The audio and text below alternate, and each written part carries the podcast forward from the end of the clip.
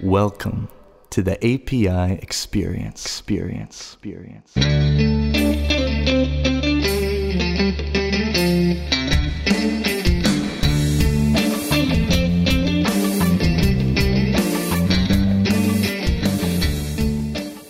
Hi, everyone, and welcome to this API experience.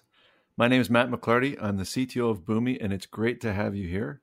As always, it's my pleasure to have Mr. Mike Amundsen here as well. Mike, what's going on? Hey, not much. I'm coming to you from uh, Studio B here, B for basement. Everything's going fine. Staying out of trouble. It's a little too hot for me, but Mm. you know, it's August, so I'm I'm muddling through. Yeah, it's uh, it's we've we've had a hot one here. I have to admit, since our uh, since we recorded our last episode, I had the pleasure of me as the foreign Canadian visiting your nation's capital in uh, Washington D.C., walking the Excellent. National Mall. I have to say, like, I had no idea those Smithsonian museums were free. Like that, that just Huh. blew me away. That's I the think, idea. uh, so, anyway, So you it's- you spent time in the swamp then. You spent time in the DC swamp. Uh, yes, Right? yes, that's right. I was in the Yeah. swamp in the It's very humid. Is I don't know is how that they walk Is around. that the reflecting pool? Yes. No, maybe not. Well, no, the the whole thing is built on a swamp, and I don't know how they walk around in suits and ties over there because I just it's way too much for me. But I'm glad you had a good time Yeah. in the museums. in in all seriousness, it was very impressive, much more impressive than I'd even expected, and much bigger. So definitely uh, shout out to uh, to visit the National Mall when you get a chance if you haven't had a chance. Um, and speaking of DC, that's actually a little bit of a segue Uh-huh. for our guest today because I know he spent time in in DC. And uh, today on the show, first of all, in terms of our our theme here, we're really talking about how do you build an API platform at scale. And for that, we have a very distinguished guest, Mr. Irakli Nadareishvili, who is managing director of global banking platform at JP Morgan Chase. He's also a co-author of the O'Reilly books Microservices Up and Running and a little book we call Microservice Architecture. And of course, Irakli's al- also a former colleague of ours, Mike, from our API Academy days. Absolutely. So, Irakli, welcome to the API experience. Hey guys, thank you so much for having me. It's so much fun to be catching up with you and talking about the amazing world of APIs and platforms. Yes, and, and we're looking forward to that. And we, we, uh, you know, we saw your talk in API Days in New York, which is great. Really, is the grounding for this whole discussion. But you know, for those who aren't familiar with your background, we'd love to love for you to share. You know what what's been your journey into and within the world of APIs.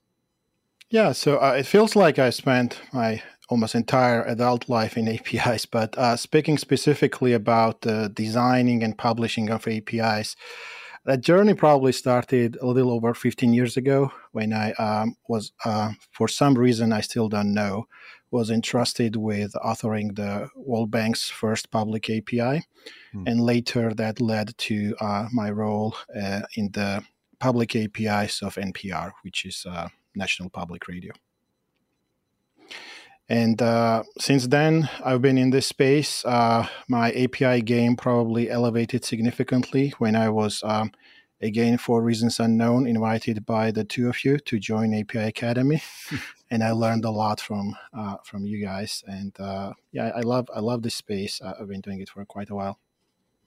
Yeah, so I, you know, I also remember the time we spent at the academy together, and I remember I learned so much uh, in such a very short time from your experience. Um, I had the the uh, the opportunity to follow you. I think on on your recommendation to do a little work for NPR as well, and always had a great experience with that API.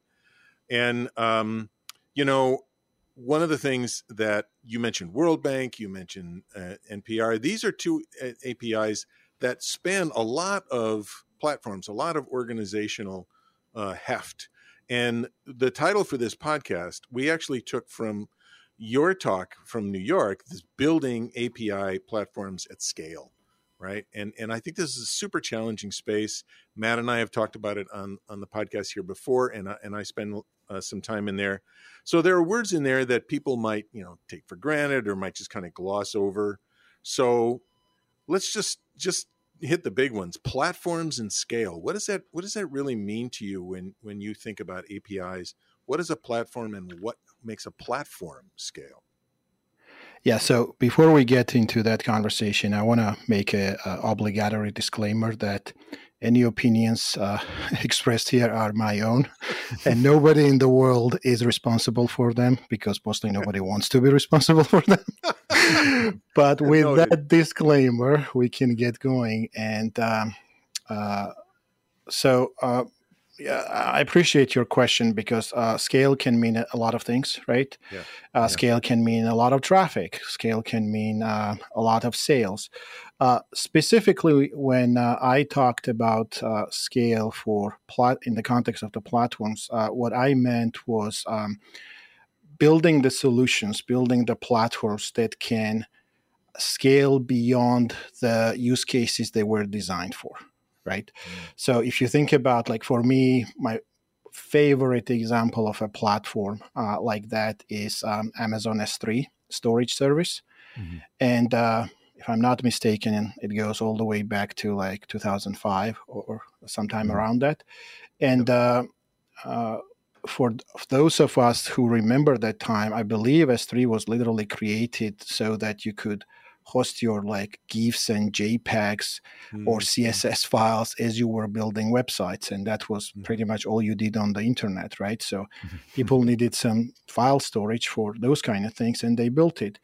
And you fast forward to like late 2000s and uh, like 2001, 2021, 2022, and uh, today, and now people are using S3 to build their data lakes that drive their machine learning and AI use cases.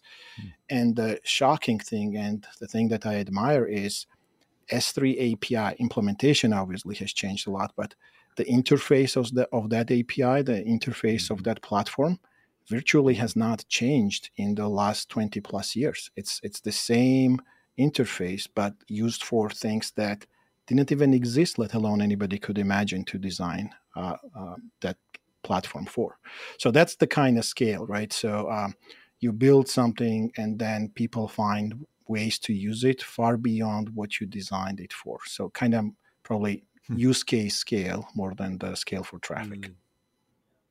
And I think a lot of that comes back to sort of change frequency, right? Like scale in terms of anticipating change. Is that a fair way to look at it? Yeah. So the, the, other thing that Mike asked is, uh, and, and, by the way, what does platforms mean, right? So um, mm-hmm. that can also be a loaded term. Um, I think that uh, the way I talk about it and like the way we will be talking about it today is um, like if you think about the APIs, for me, each API is some kind of action, right? So you design an API, it can get something done. So it's a single affordance, right? So it can uh, make a payment or it can uh, transfer money or it can uh, create a, um, comment uh, depending on what uh, it is trying to do platform is more of a holistic value right so platform for me would be a rewards platform right that uh, can have its accounting piece and then um, accumulation piece uh, it could be the uh, customer platform, which involves the whole life cycle of customer management, right? It could be payments platform that is not limited just to making a single payment, but everything that is uh, related to the payment space, right? So platforms are like more holistic end-to-end solutions that have that usually have a lot of APIs, right? So they mm-hmm. have a lot of affordances. They respond to many actions. And they also can emit a lot of events. So it can be a combination of APIs and streams and other things, but it's a subdomain. So in a domain driven design, that would be more of a subdomain of it holistically addresses some need, whereas API is just a single action, right? So mm. uh, in my practice and research, I have come to appreciate the platforms, the holistic solutions more mm-hmm. and uh, started viewing APIs as more of a means to the end. So that has been my personal transformation in this uh, space. Well, and I, I love the way that in your talk, and we'll, we will put in the show notes the link to the talk for people who want to want to see the whole thing. And I think you have a an accompanying blog that uh, or, or article that really lays out the same story. You you've created a, a storyline, which is great, a great way of sort of absorbing what you're the guidance that you're providing here, and you have a a, a CIO whose big driver is just an absolute disdain for wasted work and duplication of work, right? And but in the story, you know, one of the things you point out, and I think this ties back to the definition you just gave on platform, is how uh, instead of just sort of building APIs ad hoc as needed, that there really should be a work work done up front to group those APIs into business domains and into platforms and so on. And you know, you you're, you're pointing out some, I think, some very from experience too, very good, legitimate uh, areas of danger if you're just sort of cobbling together the APIs as needed. I'm just curious though, when we think about this notion of scaling, right? I think in the in the startup world, you'll see people talk about scaled startups, et cetera, et cetera. There's this sort of process mentality. But do you think it's like is it something that every organization has to go through where they have to sort of start by just creating the APIs as needed and then the grouping comes later? Like is it a necessary evolutionary step or do you think people can just go straight to the scaled domain driven approach uh, or, or, the platform approach i guess is how you'd put it yeah it's a, it's a great question uh, in practice you probably always see people getting comfortable with apis mm-hmm. and ending up uh, uh building kind of wild forest of apis based on like immediate needs and mm-hmm. then graduating to the next level of maturity of thinking in platforms that's just de facto what i have seen in many organizations now, if you hire a lot of people who have gone through that process elsewhere, and if you can, if they can build you something clean from the get go, I, I, assume that's possible. But yeah, usually people need to acquire that experience somewhere. Maybe not in that company they're currently doing it in, but you don't just uh, wake up one day and start building platforms. I haven't seen many of those cases. Yeah, and you know when when you talk about that. Uh, you know do you start from zero? Do you start do, do you have to kind of get to chaos before you get to scale? You you know you, you use some of these phrases. Um I'm, I'm reminded of gall's law. We've talked about this right right? Where uh you know if you want to build a system that works it has to start from a simple system that works and then grow from there. You can't you can't start from a big system right away. So there is some kind of evolution right? I mean there's there's some pattern in there somewhere where we have to acknowledge, you know, I don't need 70 microservices today because I only have five people working on this, but I might eventually, right? Is is that is that the right way to think about it, or is there something else? Absolutely, and, and, I'm really glad you mentioned it because, um, as you can tell, I'm pretty excited about platforms, and I'm a big fan, and I enjoy doing it. Uh, doesn't seem to be a secret, but once you are sold on building platforms, the really important question is, and something that um, imaginary CIO Michelle in my story struggled with. Mm, yeah. Well, what do you include in the platform, and what do you exclude from the platform? How do you uh, draw the boundaries of like what APIs make the initial version of it versus next version versus eventually. And what I have found is very important is to have an identity, right? You have mm. to be very clear. And uh, it's funny you mentioned startups, right? Because like a scaled startup that you mentioned, mm-hmm. it's very similar to the notion of scaling that, uh, like the way I think about uh, platforms, right? Startups are also usually built to satisfy a need, but then be able to satisfy many other needs in the future, at least the really successful ones, right? That mm-hmm. necessarily founders didn't think about at the founding thing. And um, similarly, for startups, it's also important to have an identity, right? Your brand, like what are you known for? What do you do? But mm-hmm. way more importantly, what do you refuse to do?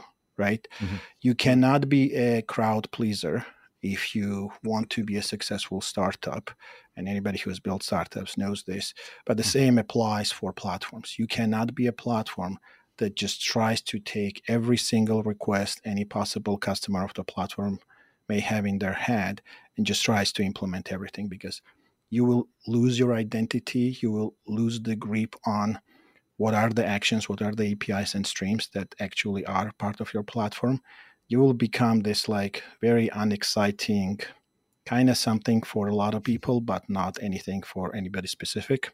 And that's mm. the biggest danger that um, platform designers face, in my opinion. That's a yeah, that's a really uh, it's it's one of those things that's very hard to define, right? It's like you don't what is identity? Well, you don't know until you see it, kind of a kind of a thing. But it is uh, probably does separate a lot of the really successful APIs or platforms from uh, from the others. Now, in the in the article, you, I love that you've, you know, taken you're, you're sort of using this narrative approach to challenge some of the conventional wisdom that I think we see out there, or or or some of the common practices, at least that we see out there in the API community.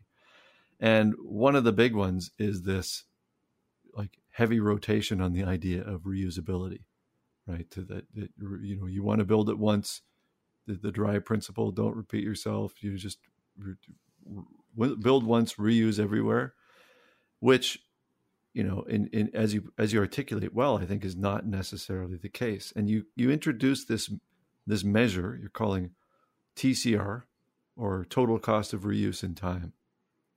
Right now, I know that uh, you know you have a you have a nice way of uh, of coming up with these memes uh, for things which are which is important for people to remember the concepts. And I remember when you did the the rule of twos at one point, right, where you're talking about in order mm-hmm. to ensure loose coupling, you want to have use at least two things so that you don't get get tight coupling between systems. That was a good one. But but coordination costs, I know, is something that you've been stressing a long time, and so I feel like the TCR really attacks that, right? So, you know, are there, you know, this TCR is this something that you think is really quantifiable? Like, is it something that you actively measure, or is it more conceptually you go after it? And and you know, a, a lot of the focus around TCR is around frequency of change in APIs, right? Do you have do you have some examples of how you might evaluate the well i guess first of all maybe give a little more elaboration of what tcr is all about but then how do you actually ev- measure tcr on an api and how do you anticipate the frequency of change yeah yeah uh, let me spend a little bit of time to uh, for those who may not have heard the tcr before and i I wish I was uh, so famous that anything I've ever said, everybody already knows what I mean. but I'm very far from that, as we all know. So, um, what is TCR? So, so basically, um, a lot of people who have not spent a lot of time with CIOs or have not been CIOs uh, have this impression that CI is all about innovation, and same goes for CTOs. Uh, that is definitely true. They are expected to drive technological innovation to drive to business uh, needs. But it's also um, uh, for some people pretty surprising how much of the CIOs and CTOs job, uh, especially after some size of an organization, to worry about efficiency, right? Mm, mm-hmm. And uh, it's it's quite a big portion of the job, and um, it, it, it, there's good reasons for this, right? So uh, to achieve the results, ideas are great, but 90% of it of success is execution, and mm-hmm. execution is all about efficiency, right? So it all makes sense once you um, think about it. But um, bottom line is because efficiency is very important. A lot of times when um, I have seen uh, senior product and technology leaders think about uh, platforms the main driving way of determining what the identity of the platform is and like what to put in versus not to put in has been this uh, focus on reuse right so mm-hmm. the very obvious sounding idea is hey if 10 different departments in our large organization need the same thing why don't we implement it centrally once in this platform then it avoids nine implementations, gets only implemented once.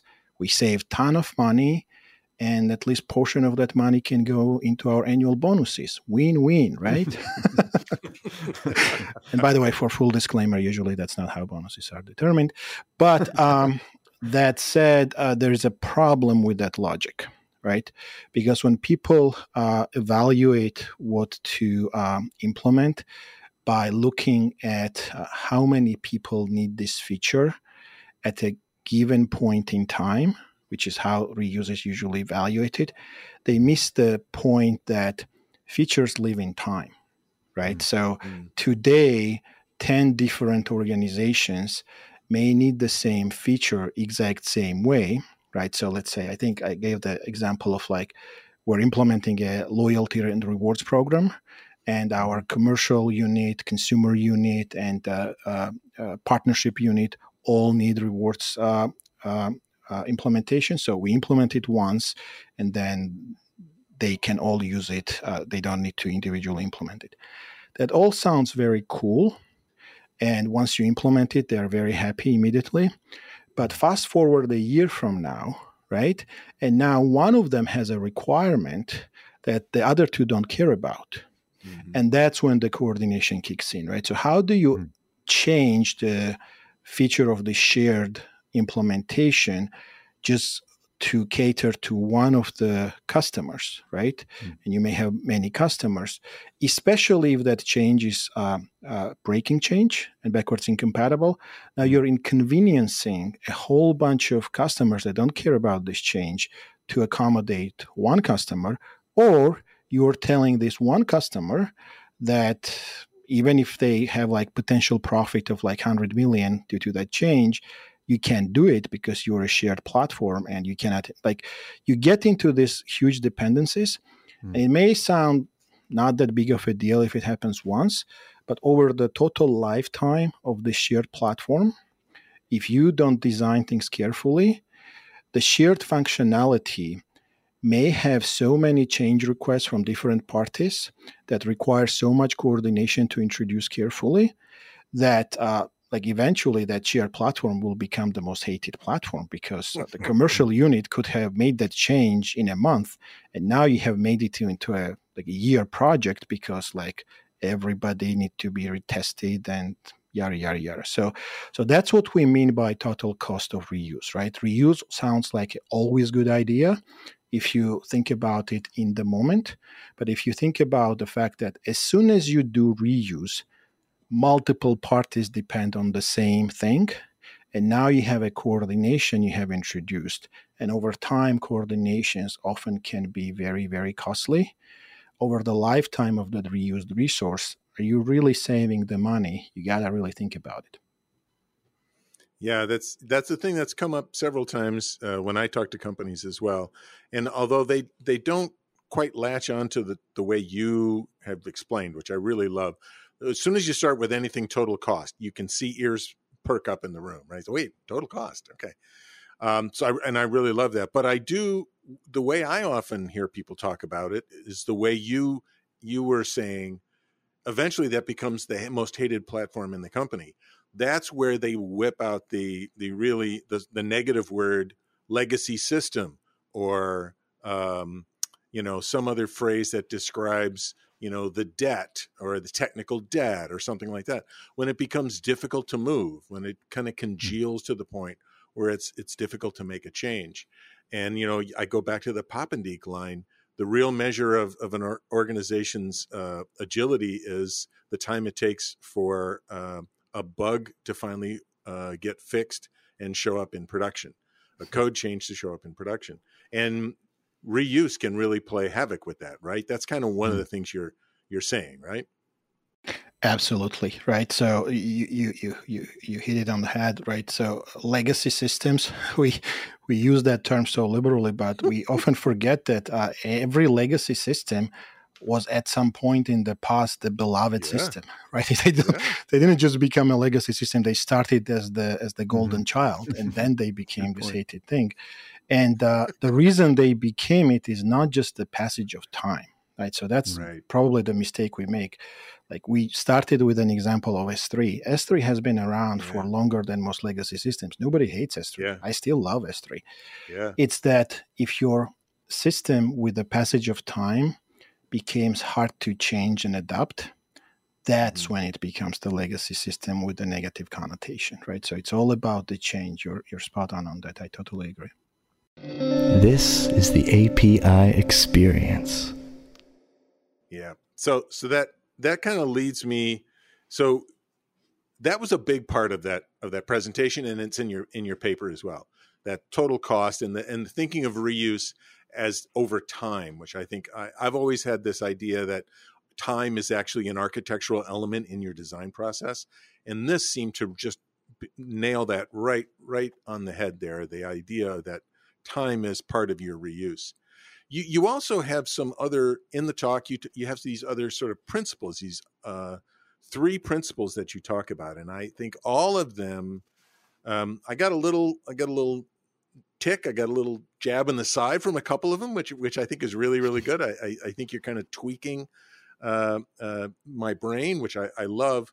Uh, the first one you talk about is platforms should never be the arbiters of common behavior for consumers built on top of those platforms. That's a long, I, long sentence, but if I get it, the idea is that platforms shouldn't be controlling how consumers build apps. Is that right, or is there is, is there something else to it? Right. So uh, the, there's a common theme to these three principles, right? Because like uh, the whole idea was uh, not to scare people away from building platforms. Uh, like I said, I'm a huge uh, fan of platforms, but rather to explain some of the pitfalls and then give some tools, some um, uh, ways to think about how to avoid the mistakes, right? And there's a common thing to all this um, to all this uh, rule, all these three rules that we uh, articulate.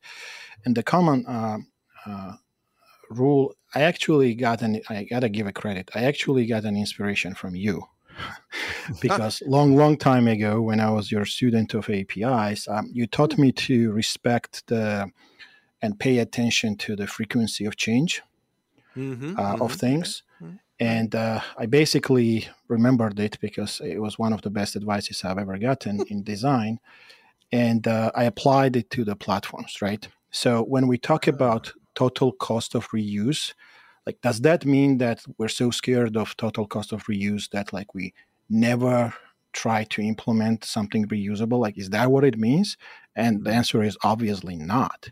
What we need to be uh, doing is to be looking whatever we centralize and implement as a central thing, it does create coordination. If there is a change that will happen, it will be expensive. But what if we centralize things that just inherently, by their nature, do not change that frequently? Right? Mm-hmm. So if the change is just very uh, un, um, um, uh, unprobable, right? So if we implement the things that just naturally don't change that often, then we will never have to deal with this problem to begin with, right? So the total cost of uh, uh, reuse just naturally will be lower. So, so that's kind of like what we're trying to do, like avoid things that require a lot of coordination that create the conditions for coordination. And that's what leads us. So, so that's a very important general rule. And more specifically, that leads us to the first rule that you were referring to, that platforms should not be the arbiters of standards, right? Mm-hmm. So S3 does not force you to uh, come up with the data model behind the uh, uh, file yeah. storage, and it does not yeah. define your like standard schema or does not tell you how to think about uh, storing your uh-huh. files, yeah. right? Uh, and uh, I've definitely been part of the organizations where we were building platforms, and the first thing we were asked to do is can you define the standard data model for the entire company mm-hmm. like as a platform you have ability to enforce it so can you also define it and that's the most unthankful the hardest the worst job that you may be asked to do uh, centralized data models are very uh, fragile but also like you will spend so much time trying to like bring together different departments and have them agree on the standards, you will never build that platform, or that platform will be um, frozen uh, as soon as you launch it. Aha. Uh-huh.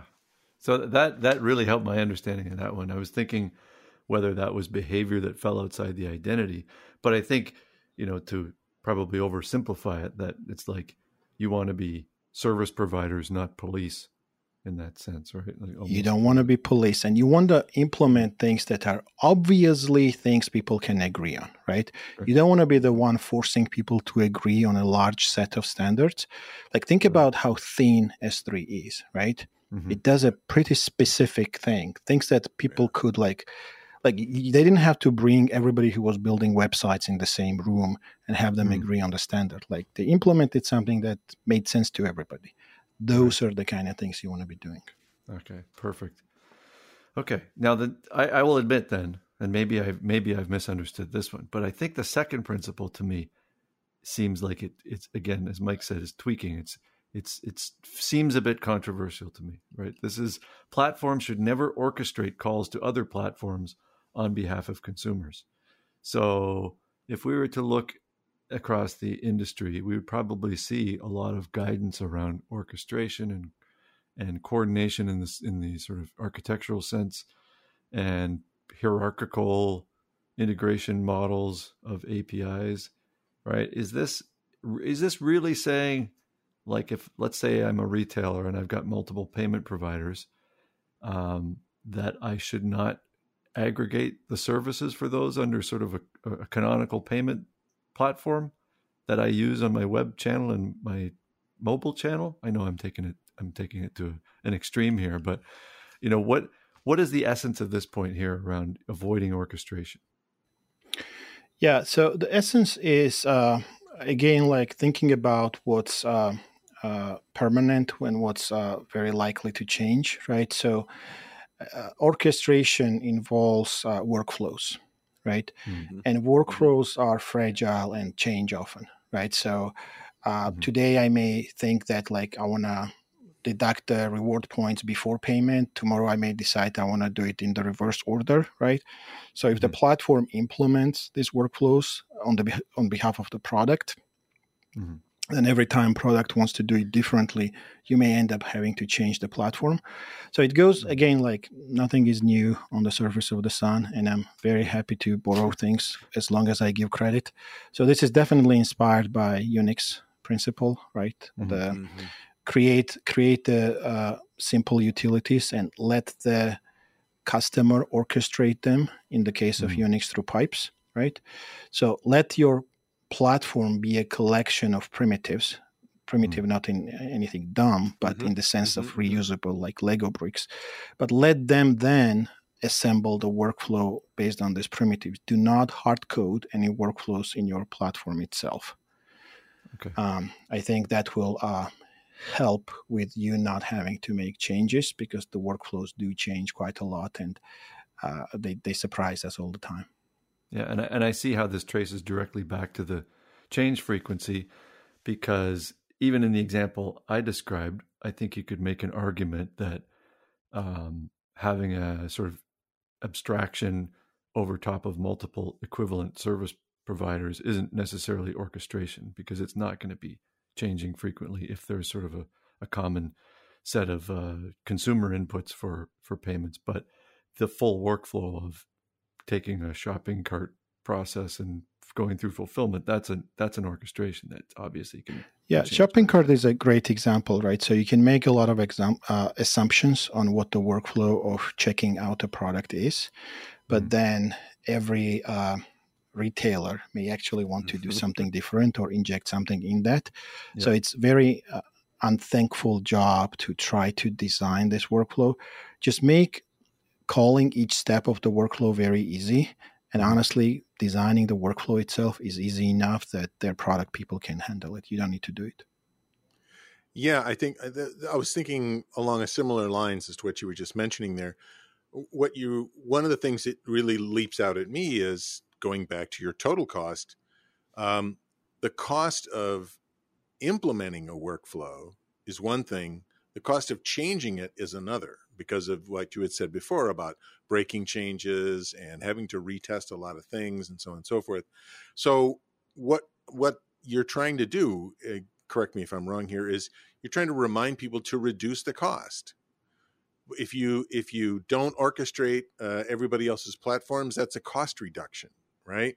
If you if you don't uh, uh if if you keep the the elements primitive, uh, that's a cost reduction because you're you're reducing the coordination, right? Is that is that kind of a way to think about it? That's exactly what it is. Like you may save them a day of coding today, right? Because today you know what their workflow is, and that's great. Mm-hmm. But a year from now, it may cost them two months when they need to change something. And now you have a static workflow that uh, a lot of people depend on, and you cannot change it for just one con- consumer.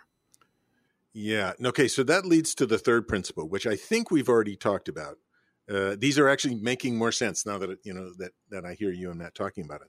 So the third principle is platforms may never implement consumer specific logic. And I think that's I think you've talked about that already. That that's one of the, the, the, total cost problems, right? Is you keep coming up with this extra feature for Mike or this extra feature for Matt's team, and pretty soon you've got this gnarly beast. But so I'm going to jump ahead. Then, is there a way to kind of, eh, you know, I'm going to say, sort of set aside like you know, this is the generic behavior. If you want something special, give us a configuration or do something that that sort of like lowers the cost of something that's a little bit more I don't know if you'd say niche or consumer specific. Am I headed in the wrong direction? What do you think? Yeah, I mean, one thing to remember, it's a great question. Um, you don't have to create a single platform. You can have multiple platforms, mm. right?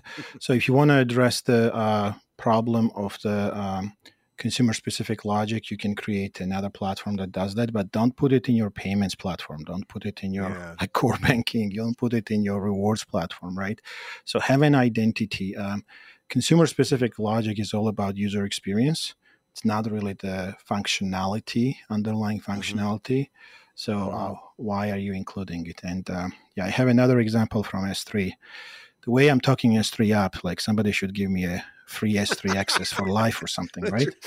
I don't, I don't think they will, but I think I'm working up It'd to. It'd be that. nice. It would be nice. Um, they can give us three. I, am I'm, I'm all about sharing. Like I'll, I'll share with Mike. okay, all of us. And exactly. Matt. Yeah, all of us. Yeah.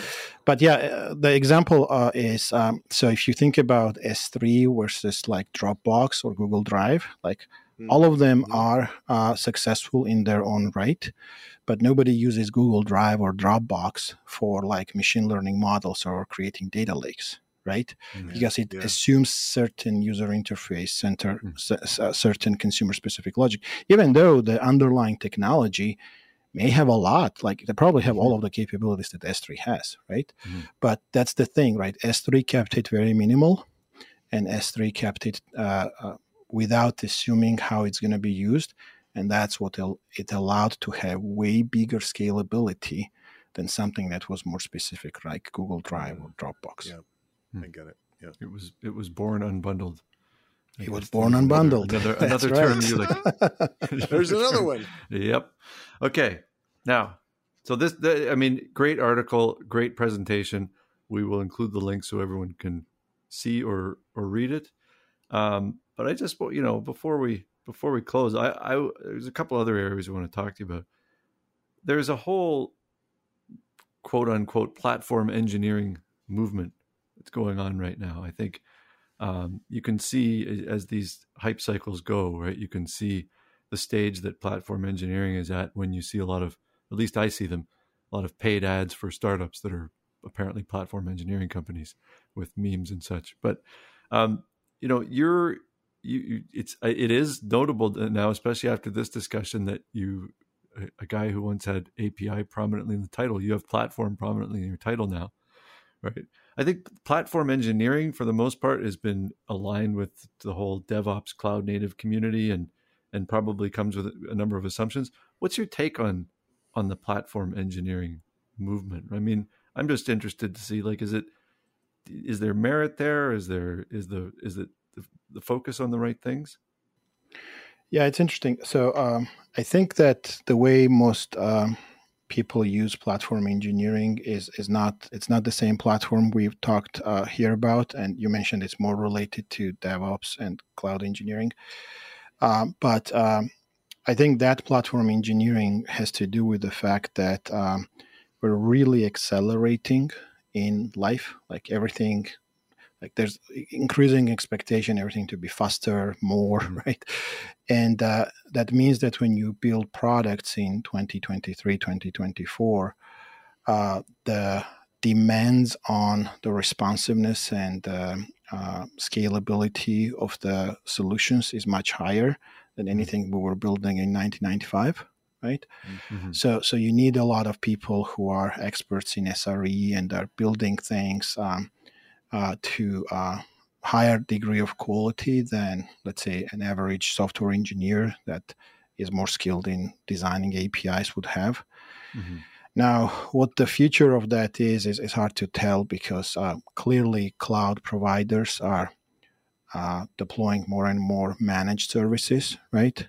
Mm-hmm. So if, uh, let's say, managed Kubernetes in the cloud is so easy to use that I never have to think about what goes behind making it so reliable and so fast, then do I need to have a member of my team be a Kubernetes expert?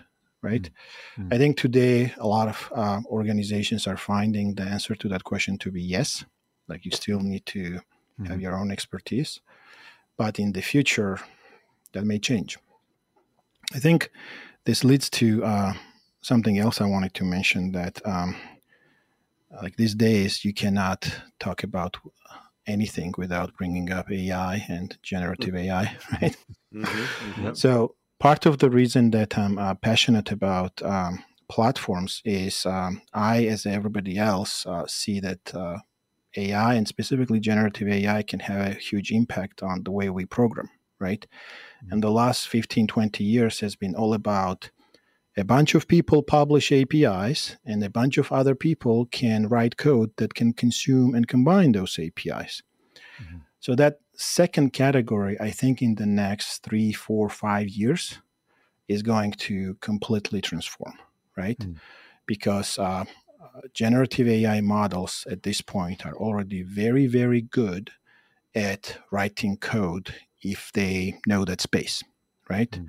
So you could argue that you could feed them a lot of API documentation for existing APIs, and they should be very good at me telling them, hey, can you give me the weather for tomorrow and combine it with like uh, tomorrow's uh, rate for US dollars and then figure something out.